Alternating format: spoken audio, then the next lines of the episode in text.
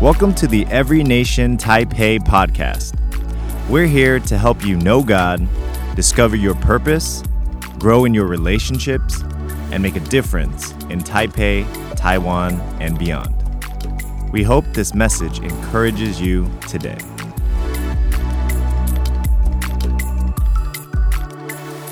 So, we are doing this series called Living Forward, which talks about just the ways that the journeys of life shape and mold our lives. And we began last week with a testimony, uh, two weeks ago actually, we, we talked about Jesus' first uh, solo journey that he went on and how that shaped his identity how his identity was tested, tried, and revealed uh, in that solo journey into the, the wilderness. And then um, last week, we had a powerful testimony uh, from uh, Pastor Timothy and his wife Ruth. They shared, and because of the, the, the, nature of the work that he does, we won't be able to uh, post that message, but uh, you can read his book and you can actually find his book which is really his testimony is online on amazon you can buy it through there and, uh, and you'll get a lot more detail of all the different journeys that God has taken him from uh, corporate world uh, with the private jets to the mission world to underground to prison to um, just kind of uh, Europe, Asia, America, just all over, uh, and uh, fascinating stories of how, how his journey has shaped his life. And then today we're going to talk about um, going back to the Bible. Throughout this series, we're kind of going back and forth to just individual testimonies, uh, how God has shaped individuals in our church, their lives through the journeys that they've taken. Next Sunday, we have Mark and Ann, who have been gone for a year and a half, but they're going to come back and really share their testimony. Many of you uh, may have not heard their testimony. They're going to share that, and uh, it's going to be powerful, just the ways that God has shaped their lives and the journeys that they've taken. Uh, and then we're kind of going back and forth between Scripture, where we look at a, the story of a journey of someone in Scriptures uh, and just the, the lessons that we learn from that. And so we can impact lessons from God from both the testimonies in scriptures and the testimonies of lives that uh, through whom God is living today. And uh, so it's going to be a, a, fun summer as we go through that. Uh, after that, let's see, after Mark and share, then I think we have Kevin Na, who was formerly the, the leader of the congregation here. He and his wife are going to come and they're going to share their story. And uh, they've certainly lived forward and have, have journeyed and, and really um, given their lives to the Lord and seen God do, do great things through their lives. So that's also going to be a fun time. Uh, and, then, uh, and then I think I'm back after that or something. Yeah, anyway, it's going to be fun. It's a fun summer. but let's get on with today. Um, Today, we're, we're, we're, I want to start off with just our theme scripture for this series that we're in, Living Forward. It's from 1 Peter chapter 1, verse 8, uh, 18, and it says, Your life is a journey. You must travel with a deep consciousness of God. And really, that's the life we were intended to live this con- constant consciousness of God in our lives. The truth, the biblical truth, is that God is everywhere, God is always with us. God never leaves us. But it's our consciousness of Him and allowing Him to have an impact in our lives is really what makes the difference. So 1 Peter chapter 118, that's kind of like our theme verse uh, for this series. Here's a quote. Um, you know, as, as I've been studying this, um, this I found that there's books called there, there's a book called Living Forward, uh, which was written by Michael Hyatt, who's kind of like an online life coach coach guy. I guess he's very famous. I have not read anything by him. Obviously, I didn't know he wrote this book, but it was a bestseller, uh, and so um, I want to say we named we named the series after him, but that would be lying because I didn't know the book existed. Uh, but but here's a quote by Soren Kierkegaard, who's one of those guys who's really smart uh, and every time I read his stuff, I, I got to wrestle with it before I begin to start to understand it. So I don't read much of his stuff because it just hurts my brain. But here's something he said He said, Life is best understood looking backwards. That means a lot of times we can't really connect the dots in our life except by looking backwards and saying, Oh, I see now the purpose and how these different things lined up. And that's why journaling in our lives and keeping a diary uh, is really actually a way to, to get the best wisdom out of your life it t- gives you an opportunity to evaluate your life and look back over it and begin connecting the dots. That's why he says life is best understood looking backward, but it is best experienced looking forward. In other words, getting the most out of life is when we begin to anticipate life. and we begin to live with an expectation of good happening in our lives, as we begin to live forward, embracing all that life brings, then we get the most out of life. But our understanding of life comes oftentimes by looking backwards. And so that's kind of what this, this series is about. It's about looking backwards at both testimonies of people in the Bible who've been on journeys, hearing the stories of people's lives, because as they share their life testimony, it's kind of like a looking backwards to grab, to, to take lessons out of our lives. And so we can learn from them, but the purpose of learning from them is not just to say, oh, what an interesting life. Well, that was a great story. It's very entertaining um, sounds so exciting, but rather to, to take out the, the lessons from each testimony, from each life, whether it's a Bible uh, character or someone t- who's living out the Bible today, and to say, now, how does that apply to my life? How do I live forward, take these things, and then put them into my life? That's what living forward is. I take the lessons I'm learning and I live forward. I put them into my life and living according to those lessons. And so today we're going to look at another um, one of our Bible characters. We're going to look at the life of Joseph. Quick overview. We're just going to look at the challenges that we faced. Looking at Joseph, we're going to look at some of the challenges in life that he faced, which you're going to discover are very similar to the challenges that all of us face. And then we're going to see how challenges make champions, or how as we embrace these challenges, how do we embrace challenges in a way that causes us to triumph in life rather than get knocked back and knocked down? Because some people, whenever challenges come in our, uh, in our lives, sometimes our natural response is just to sort of draw back or get discouraged or get overwhelmed. But when we begin to respond correctly, our challenges are actually what shape the, the, the positivity, the, the, the, the, the excellence in our lives. There's never been a, a great athlete who hasn't overcome great difficulties. There's never been a great championship team that didn't learn to overcome challenges because it's a part of shaping who we are.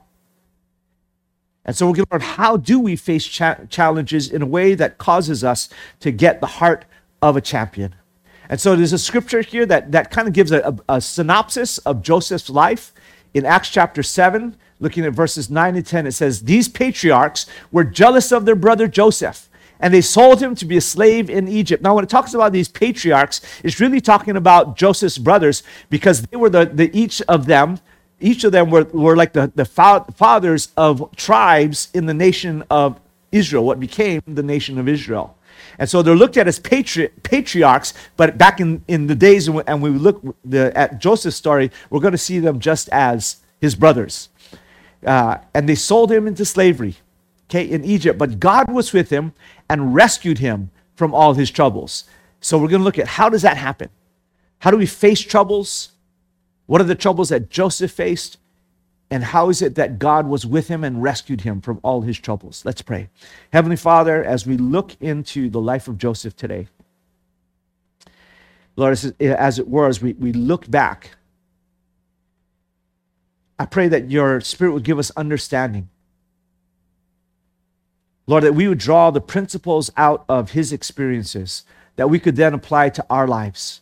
Lord, that, that we would take those principles and begin to live forward with them applying them to the challenges that we face. And Father, as always, we're, our, our deep prayers that today, as we go through the, the, the word together, that your Holy Spirit would speak to our hearts and that your Holy Spirit would begin to change and transform us. In Jesus' name, amen. Amen.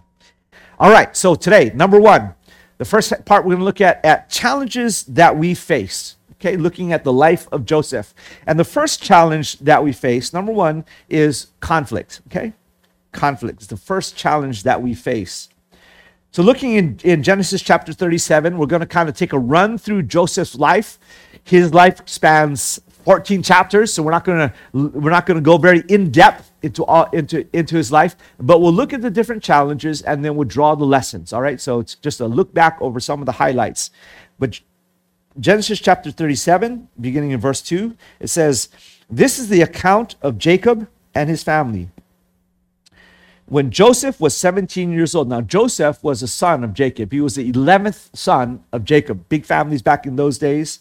um, when, and he was Joseph's, uh, J- Joseph was Jacob's favorite. When Joseph was 17 years old, he, was, he often tended his father's flocks. He worked for his half brothers, the sons of his father's wives, Bilhah and Zilpah. Now, um, Jacob had four wives. So, uh, talk about uh, a um, blended family back in the day. Uh, and, and so he had all these half brothers. Uh, of the 10 other brothers, they were all half brothers. Then he later on had a younger brother who was his full brother. But so he lived in this blended family. And blended families come with their challenges, right? And so Joseph grew up in, in a, a blended family, and you'll see some of the dysfunction that was in his family. Uh, my family's not a blended family, but we have our share of dysfunction as well. Like most families, you know, we just we we, we all carry baggage stuff with us. But Joseph reported to his father some of the bad things his brother were doing. So Joseph, he's a bit of a tattletale, all right? He's uh, the brother who just, you know, oh, I'm telling dad, I'm telling dad what you did. That's Joseph, all right? So um, that's probably why he had conflict with his brothers. Some conflict that we get into, we cause ourselves, right? You know, we like to think of ourselves as I'm always the I'm the good guy. Uh, everyone should love me. I don't cause anybody trouble. But the truth is, all God's people bring trouble to others. It's just part of our, you know, it's just who we are. Uh, we, we have our failures. We have the junk in our lives. You know, if you have a, a, few days, I could sit down and just go with you through all the junk in my life and the times I've failed and failed others. And, and uh, um, yeah, so I'm, I'm sure some of you could, could spend a few hours as well. So I love that the Bible brings that out about Joseph, that uh, he wasn't all that either. Jacob loved Joseph more than any of his other children because Joseph had been born to him in his old age. So there's another problem. You ever had a parent who played favorites? You know, and it just causes uh, conflict amongst the siblings when a parent just chooses one to favor over the others. And so Joseph now, here we see already two things that are bringing conflict into, into Joseph's family. He's a tattletale and he's, uh, he's the daddy's pet. You know, he's daddy's favorite. So one day, Jacob had a special gift made for Joseph, a beautiful robe. So now we're just kind of putting in, in the, into the face of the brothers and saying, not only is he my favorite, but I'm going to give him special gifts that none of the rest of you get. Um, and that can cause tr- trouble, right? I, I, I don't have any kids, but I have some nieces and nephews. And I know every time we get them Christmas gifts or birthday gifts, uh, my brothers and sister would always say, now you got to get them even gifts, all right? When you buy them gifts, they have to kind of be not the same, but they have to be even. Otherwise, we're going to have a fight Christmas morning. It's like, really? Uh, and, and it was the same here. You know, just, uh, you know, everybody wants a gift that's different from someone else, but just as good, right? So good luck in guessing. Um, but his brothers hated Joseph because their father loved him more than the rest of them. They couldn't say a kind word to him. You ever been that around people who just could never say a kind word about someone else? Just, you know, once that offense starts to get in there, it's like everything gets colored. Eh, I remember a, a, a few months back, or maybe it was last year, we did the, the we spoke through the about the, the, the kindness challenge. And how if there's someone that you particularly don't get along with, really dislike, to try to take 30 days and say, okay, for 30 days, I'm gonna I'm gonna to kick out any any negative thoughts I have towards that person. I'm gonna stop saying anything negative about that person or to that person. I'm not gonna say anything negative about him to anyone, and and just try to do that uh, for sometimes a day is a tough, you know. But we get this inside of us, and then we just have a. It's like everything gets colored negative in our lives, and this is what was happening towards Joseph. One night, Joseph had a dream, and when he told his brothers about it, they hated him even more. And so, because Joseph had this dream, he had this dream of sheaves of, of harvest bowing down. So he and his brothers, they all gathered up the harvest and, and they bound them up in sheaves. And then all of his brothers, uh, uh, sheaves bowed to his sheep. And so, of course, he's really smart. So he goes and he tells his brothers about it. Hey, you got, we all had sheaves. You know, here's the guy who's a tattletale. He's all saying, someday you guys are all going to bow down to me. What do you think about that dream I had? You know, isn't that cool? Yeah, like, I just slap his head, right? And then he has another dream and he says that, you know, there's the stars and, and the sun and the moon, and then they all bow down to me. See, she's not only the, you brothers, but even mom and dad are going to bow down to me.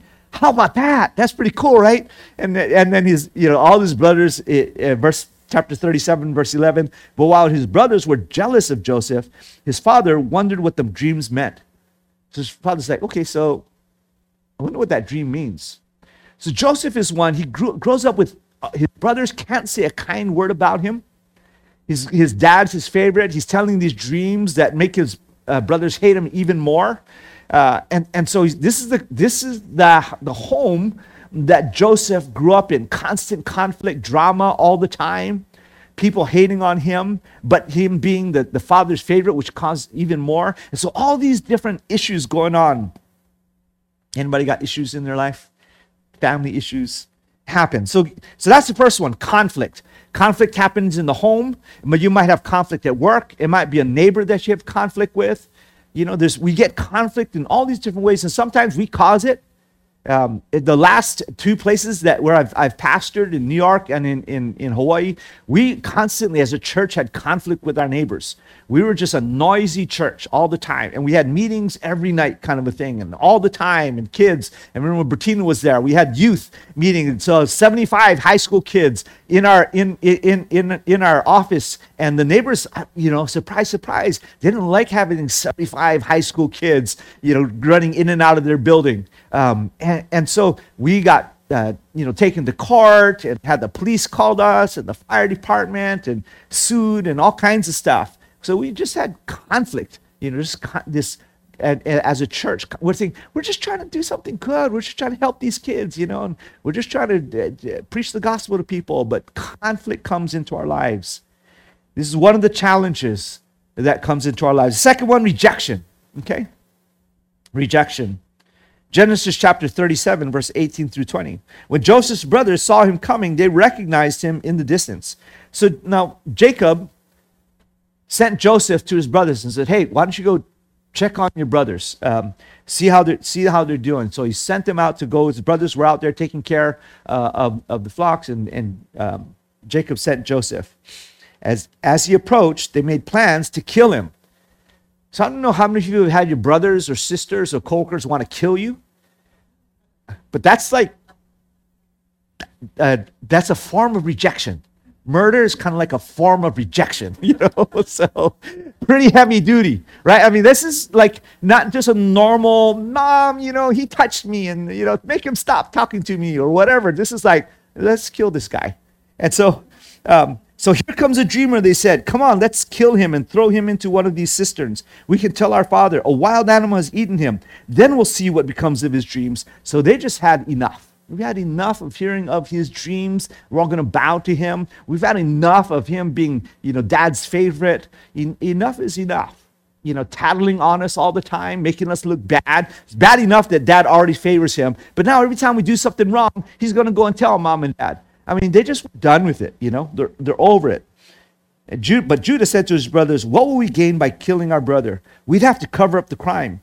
Instead of hurting him, let's sell him to Ishmaelite traders after all, he is our brother, our own flesh and blood. And his brothers agreed. So when the Ishmaelites, who were Midianite traders, came by, Joseph's brothers pulled him out of the cistern and sold him to them for 20 pieces of silver. And the traders took him to Egypt. So first, here's what happened. They're going to kill him. All right, let's go. Let's get out our clubs. Let's get our, our knives and, and let's go kill him. And then the oldest brother said, no, you know, we, he's our brother, so maybe we shouldn't shed his blood. Maybe we should just put him, you know, We'll put him in, the, in, in this well, this deep well that he can't get out of, and then uh, he'll die, but at least we won't have killed him. You know, they did. That's not us killing him. He just died of natural causes, right? So, and and then, but then Judas says, well, let's let's at least get some money out of the guy. You know, we'll sell him to these traders, and and and all the brothers agreed. Yeah, this is a great idea. What a good idea. You know, sometimes the majority is wrong. This is not a good idea. And just because everybody agrees doesn't make it right.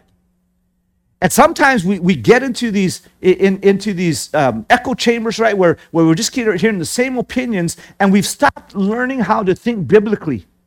We've stopped learning how to evaluate things by what does God say? What, is, what do the scriptures say? That's why God gave us the scriptures, is so that we don't get caught in our own opinions and get surround ourselves with other people with the same opinions and then think we're okay because everybody agrees with us. And we see that happening in society more and more, especially with social media. Everybody starts to gravitate towards their tribe and the people they agree with because it makes us feel better. It makes us feel right when everyone agrees.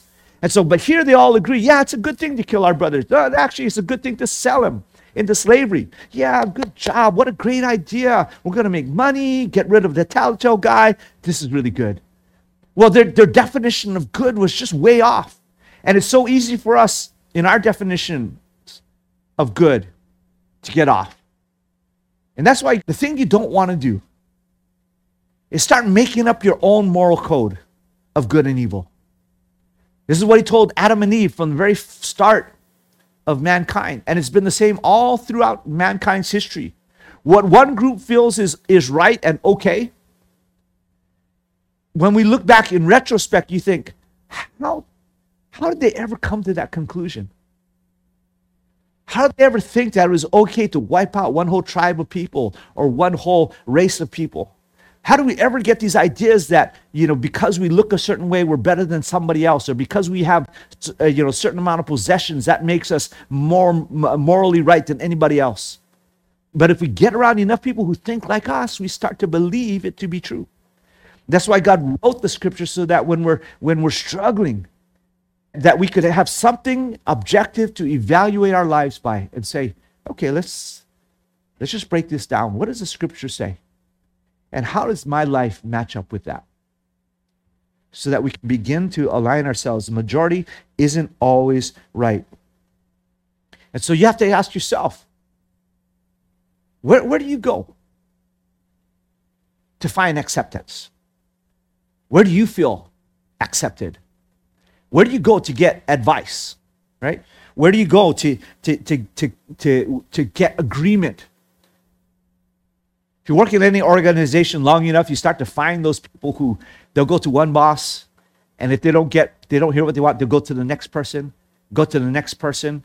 Uh, I, I know, like in, in uh, as a, a pastor in a church, we do a lot of just counseling and and invariably when someone you know go comes to you and to, for counsel and you tell them not what they don't want to hear they go to the next pastor and to the next person and the next person and sometimes we're talking in, in a staff meeting or something and saying did so so talk to you yeah they talk, I just talked to them and i told them this and you, you, they, they're just going around instead of really evaluating their lives by what the word says they're just trying to find someone who agrees with them right let's like kids with parents right if dad says no, go to mama. Hey, mom, can I can I eat cake before dinner? You know, just we're gonna keep going. And if not, then we'll go to the neighbor, right? And say, hey, you know, is it okay? We just want to find people to agree with us. Agreement. So who do you go to for agreement, acceptance, advice? Does the, are they people who give advice based on what the word says? Some objective level of moral code all of us in our lives, you may not have that same kind of rejection like Joseph did, where your brothers want to kill you or sell you into slavery. But all of us have walked through rejection, right? We don't get the job we want. Someone's not as friendly as we thought they should be. Somebody, you know, we get that FOMO, fear of, of missing out. Oh, they all did something without me, you know? You feel rejected. You have that deep rejection that comes if, you know, boyfriend or girlfriend breaks up with you I remember when you know the girl I wanted to propose to said, you know, no, and I'm thinking, what? me? You don't want to? You don't want to be with me? Just rejection. Don't get the job or the promotion that we wanted. All of us walk through these kinds of feelings of of rejection, or we're just not as uh, as as close to someone as as we wanted. We didn't get selected for the team. But Joseph not only did he get rejected, but he got he got rejected and he got sold out. In other words, someone took the better offer. Someone said, Well, I can get a little bit of money instead of helping you. I got a better offer to go do this. This is classic in New York. Everybody's like, oh, maybe I'll do that with you. What the, you know, maybe what you're doing tomorrow night. Oh, this, okay, great. That sounds really cool. They don't want to commit. They're not going to say, I'll see you there. I'll do it. It's more like, yeah, that sounds great. You know, uh, yeah, check my schedule. What they're really doing is saying, I'm just going to see if something better comes along.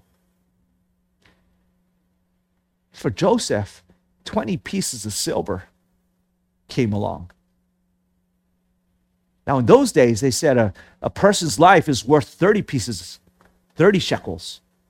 That's what was written in, in, in the, into the law, into the scripture. 30 shekels you're going to give for a person, you know, in, in exchange for a person. That's the cost. So Joseph was sold for even less than what the law mandated, sold out. Rejection makes us feel devalued. Rejection makes us feel unappreciated, unseen. Anybody ever felt un- unappreciated? That's a pretty big case of unappreciated when people want to kill you. But all of us, to some level, right, we feel that. We, we've all walked through that. The third thing he walked through, the third challenge was being punished. This is a story now. Joseph, right? So he was sold into slavery and he was sold into a pretty high level of slavery. He was sold into the captain of the, the, the, the, the Pharaoh, the ruling king of, of Egypt, which is one of the wealthiest countries in the world at that time. He was sold into the captain of the king's army. So that's a pretty high level home that he sold into slavery in. And he begins serving in that home. Joseph was, verse uh, chapter 39, verse 6b says, Joseph was a very handsome and well built young man, good looking guy, all right? Uh, and, and Potiphar's wife soon began to look at him lustfully. Come and sleep with me, she demanded, but Joseph refused.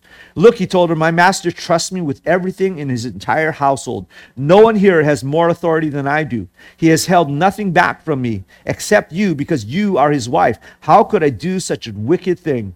It would be a great sin against God. And so the, the, the, story, when you read the story, not only did, did Joseph say, hey, no way, you know, there's no way I'm going to sleep with you. I have too much honor. I honor your husband too much that I, to ever do that, to ever betray him in that way. And, and the, the Bible says that Joseph began to just avoid ever being in the home alone with her. And so Joseph just wanted to live a life that was above reproach and to take steps to avoid sin, even though sin was coming after him. All right? And then, so one day he happens to be, all the other servants are gone, and he gets caught in the house with just with Potiphar's wife. And she comes and grabs a hold of him. You know, she wants to commit adultery with him. And he he just gets out of there. Uh, she, she pulls off his, his coat and, and he runs out, you know, and leaves the coat behind, takes off. Like he is serious about not, um, not betraying his master. He's serious about living a godly and a righteous life.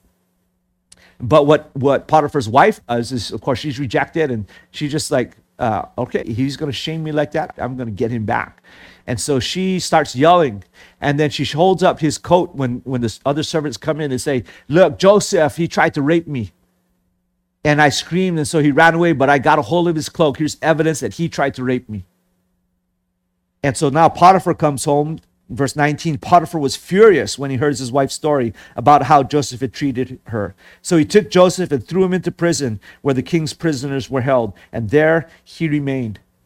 So not only was Joseph punished, but he was punished for doing the right thing, trying to live a moral and a godly life. And now he gets punished for it. He goes from being a slave, which is pretty bad, to being even worse. Now he's in prison. And so all those dreams that he had of someday I'm going to rule, Someday everyone's going to bow down to me. He's going in the opposite direction in his life. His journey is taking him the other way. And I don't know if you ever felt like that. Like, man, my life is just headed in the wrong direction.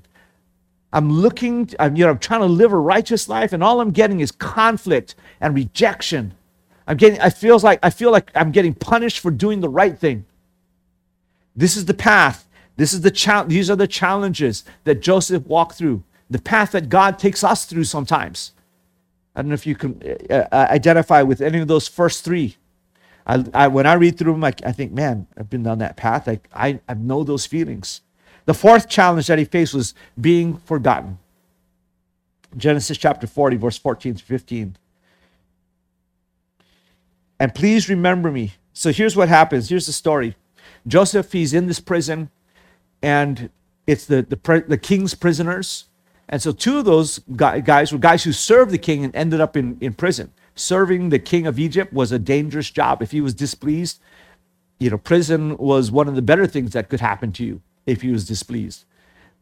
And so his baker, the man who baked his bread, and his wine taster were in, in prison with Joseph. And, and both of them had dreams. And Joseph interpreted their dreams for them. For one, it was bad. Uh, for the baker, it was off with his head. And for the, the, the, the butler or the, the wine taster, it was, you're going to be restored. You're going to be back to, into favor. So Joseph is still interpreting these dreams. Now, it's interesting here what that shows in Joseph's life is that he didn't get embittered by having this dream from God and then seeing his life go in the opposite direction. Instead, he held on to God's dreams to the point that he would even help other people interpret their dreams. All the while seeing this dream in his own life that he interpreted, but seemed like his life was heading in the opposite direction from what the dream indicated should happen in his life. But he trusted God and he continued to interpret other people's dreams. And so he helps out these two guys. And after he interprets their dreams, to the, the wine taster, he says, Please remember me and do me a favor when things go well for you. Mention me to Pharaoh so that he might let me out of this place. For I was kidnapped from my homeland, the land of the Hebrews, and now I'm here in prison, but I did nothing to deserve it. So everything that's happened to me is just other people doing things to me maybe he deserved a little bit of the conflict, you know, with his brothers, but not being murdered and sold into slavery and then going from slavery to prison, all for doing the right thing. All these things for for trying to be an upstanding, godly man, for serving well, and and his life is headed down instead of up. Genesis chapter 40, verse 23, Pharaoh's chief cupbearer, however, forgot all about Joseph, never giving him another thought. So I don't know if you've ever felt forgotten Ever felt like ignored, unseen? You do people favors, you, you pour out your life for them, and never a, thought of, of kindness. so Joseph has gone through these major challenges in his life. And yet, as we read the scripture, we see that Joseph was someone who, in the end, his life ended up well and he triumphed in life and he ruled and he reigned in this life. And so, how did he go from there? How did what is it in him that caused him to succeed in life when it seemed like everything kept turning against him other than that dream that he had. So here's how challenges make champions. First of all, what Joseph did was he pursued God's presence. Acts chapter 7, verse 9, scripture we read earlier. These patriarchs were jealous of their brother Joseph, and they sold him to be a slave in Egypt. But God was with him. And when you read through the 14 chapters in Genesis, that's a, uh, a continually repeated uh, phrase God was with him. And the truth is, like, like we, we shared before, God is with all of us. God promises never to leave or forsake us. But it's that awareness when it says God was with him, it's actually talking about Joseph having an awareness of God and interacting with God throughout his life. He lived his life bringing God into his life, including him in his everyday life, his decisions. That's what it means that when God is with us, it's really that we are conscious of him. Genesis chapter 39, verse 2. The Lord was with Joseph, so he succeeded in everything he did as he served in the home of his Egyptian master. So even when Joseph was, was kidnapped and sold into slavery by his brothers, God was with him. Even when he was in slavery in Egypt, God was with him. Verse 30, uh, chapter 39, verse 21. But the Lord was with Joseph in the prison and showed him his faithful love. And the Lord made Joseph a favorite with the prison warden. And so we see here Joseph, every step of the way, no matter how bad things got, whether he was being rejected by his brothers and sold, whether he was in slavery, whether he was in prison, God was still with him. And in every circumstance, he continued to prosper. He continues to succeed, even in prison. Why? Because God was with him. See, if you find your identity in anything other than Christ, when those things are taken away, then your identity goes down with it. If your identity is based on your position, if your identity is based on your bank account, if your identity is based on your job or your performance, the possessions or, or you know, the, this personality that you put out there, if your, if your sense of acceptance and identity is based on that, then you're going to have to work to keep up, to keep everybody convinced of your personality. I got this charming personality. I'm just going to be charming to everybody. yeah, you know, I'm the, I'm the best work, I'm the smartest guy, then I always got to be the smartest guy in the room because that's my identity. Rather than my identity being with Christ, the one who never changes, the one who's always with me, who always loves me, who always accepts me, who always forgives me. So in my best days and my worst days, my identity in Christ remains the same. And that's what gives us then a peace in our lives and a stability and a hope in our lives is when we find our identity in Christ. And how we find that is in pursuit of relationship with Christ.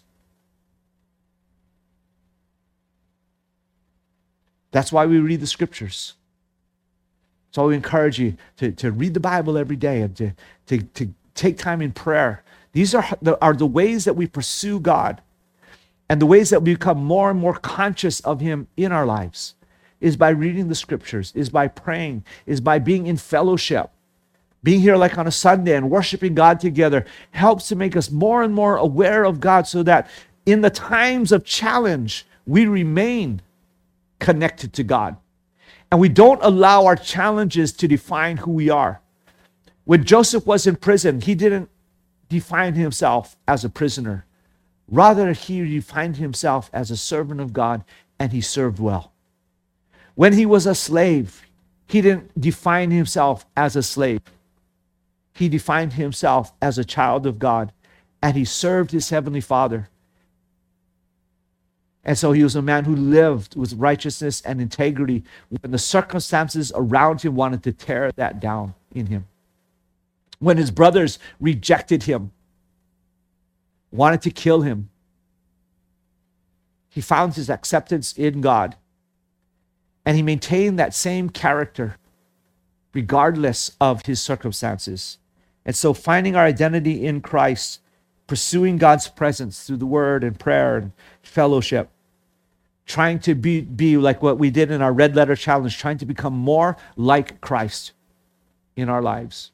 And when we fail, we pick ourselves back up, we ask forgiveness, and we, we keep moving forward. Number two, work diligently. Genesis 39, verse 6. So Potiphar, this is the, the captain of the king's guard, Joseph's master when he was a slave. He gave Joseph complete administrative responsibility over everything he owned. With Joseph there, he didn't worry about a thing except what kind of food to eat. In other words, everything was taken care of. Just had to worry. Do I want pizza tonight? Do I want rack of lamb? You know, because I know everything else is going to be fine. Why? Because Joseph is in charge. And when Joseph does things, he does them with diligence and excellence, even as a slave. So, how are you doing in your job? Do you work like an owner? Do you work with excellence? Do you do everything the Bible says is as unto the Lord in honor of Him, to do it in a way that honors Him? Joseph did that in when he was a slave. Even when he was in prison, the Bible says, before long, the warden put Joseph in charge of all the other prisoners and everything that happened in the prison. The warden had no more worries because Joseph took care of everything. The Lord was with him and caused everything he did to succeed. Is that what your neighbors say about you? Is that what your bosses and coworkers say about you? See, it starts with us just in our, our everyday lives in practical ways? Do we live lives of excellence that reflect the kind of Father that we have and the love that we have for our Father? Do we work in a way that would be pleasing to the Father because we work for Him? Because our identity is as son or daughter of God, not as slave or prisoner. See, even in a job that we don't like, that was forced upon him, Joseph was literally sold into slavery wasn't getting a big paycheck, you know, no paycheck at all. Not a job. He didn't go, you know, get some headhunter, find me a good job, and then, oh, bummer, it's not so good. And he got literally sold. He got literally sent to prison, wrongfully in prison. You feel like, man, I, I hate my job. I, I should have been promoted. That other guy got promoted instead of me. I should have got that other job. And we live with this bitterness that makes us not work excellently. Joseph, literally slave, literally, literally put into prison, still kept working with excellence.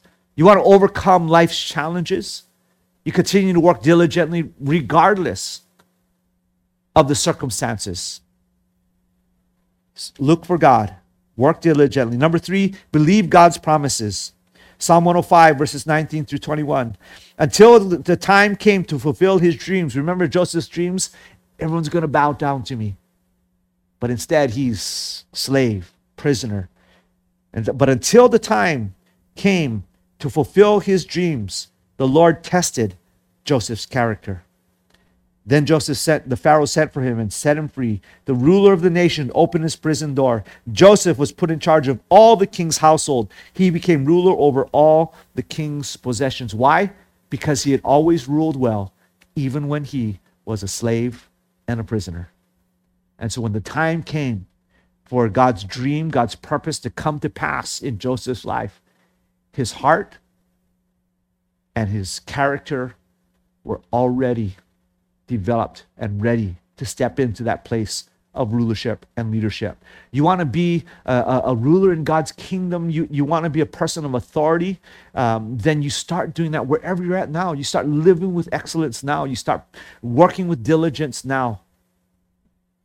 Hebrews 11 22. It was by faith that Joseph, when he was about to die, said confident, confidently that the people of Israel would leave Egypt. He even commanded them to take his bones with them when they left. See, Joseph believed the promise. So he always saw himself, said, Someday I'm going to rule and reign. I need to start being that person now. And now, as he's about to die, he says, Someday we're going back to the land we came from. Telling his, his siblings and telling uh, the, his whole clan and saying, we're, we're going back. And, and I know that God's taking me back there. And I'm so sure of that, that even though I die, you, take, you make sure my bones get back there because we're going back. Do we trust? Do we believe God's promises, even if they don't come to pass till after we're dead? We, we live beyond this lifetime. We, we live transcendently, knowing that our lives are worth more than just the, the years that we spend here on earth and we serve in a way that serves a God who is transcendent. We live our lives that way. Number four, we trust God.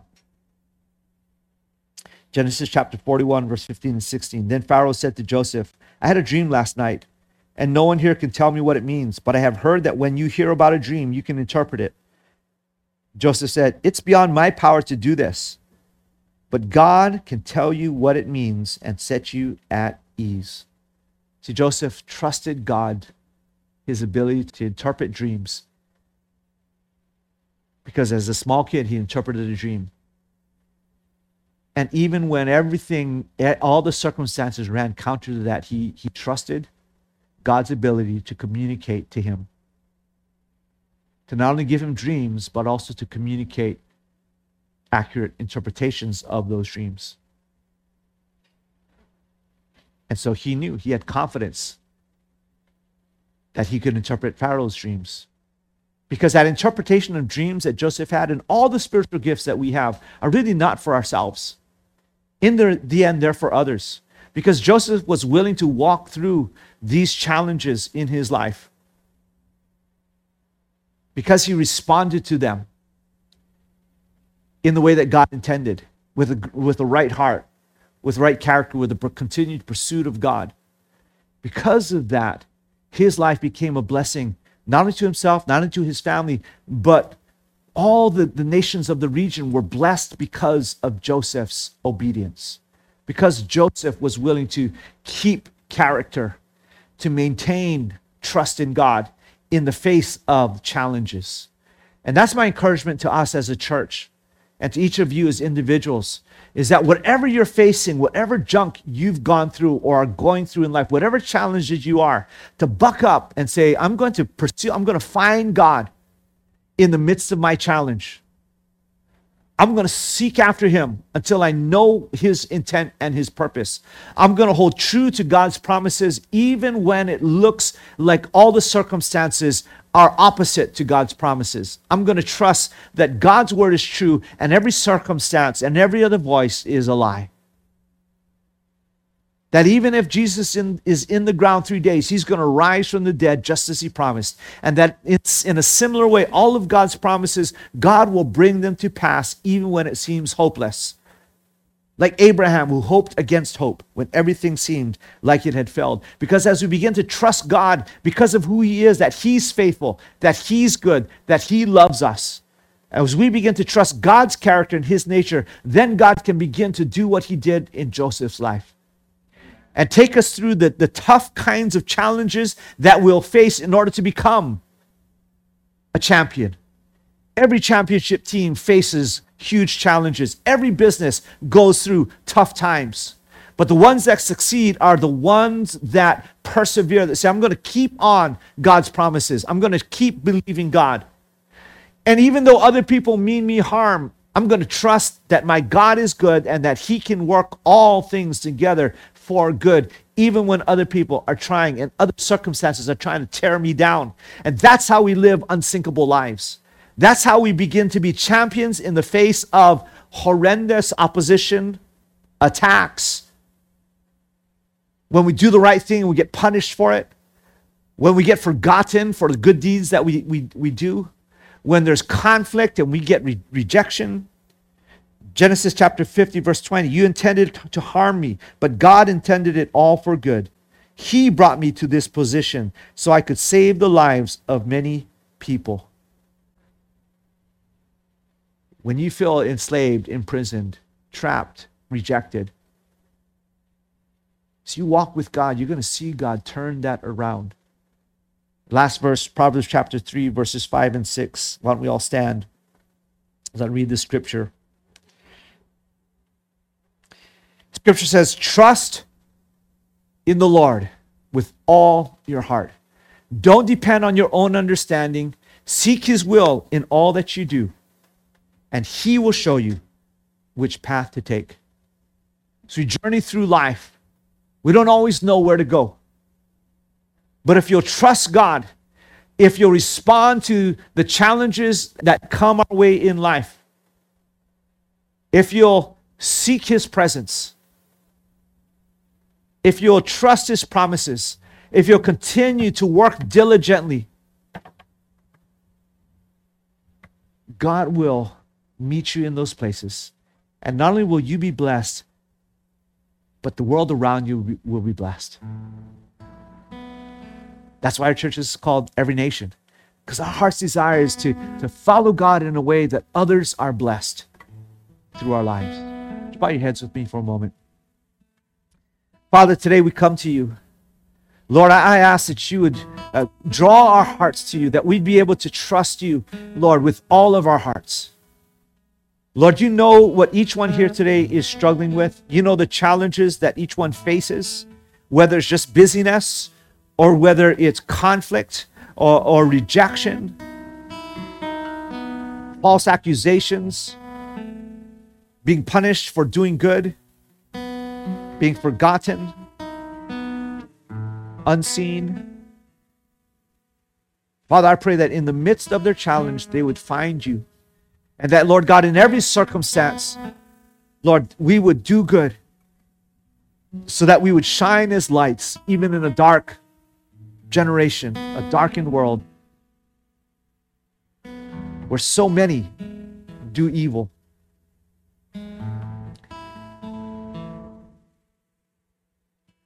Father, for those who've never taken that step to trust you with their lives, Today, let today be the day, Lord God, when, when they would invite you in, turn their lives over to you, trust you, ask forgiveness for, for the ways that we've all messed up, Lord God, the ways we've sinned, and come to you as Lord of our lives in every situation. Father, I pray that, that we as a church would, would turn our challenges into being champions. Pray these things in Jesus' name. Amen. Thank you for listening. We pray this message spoke to you and built your faith. For more messages like this, visit our website at everynationtaipei.com. You can also send a prayer request and reach out to us anytime. God bless you. Till next time.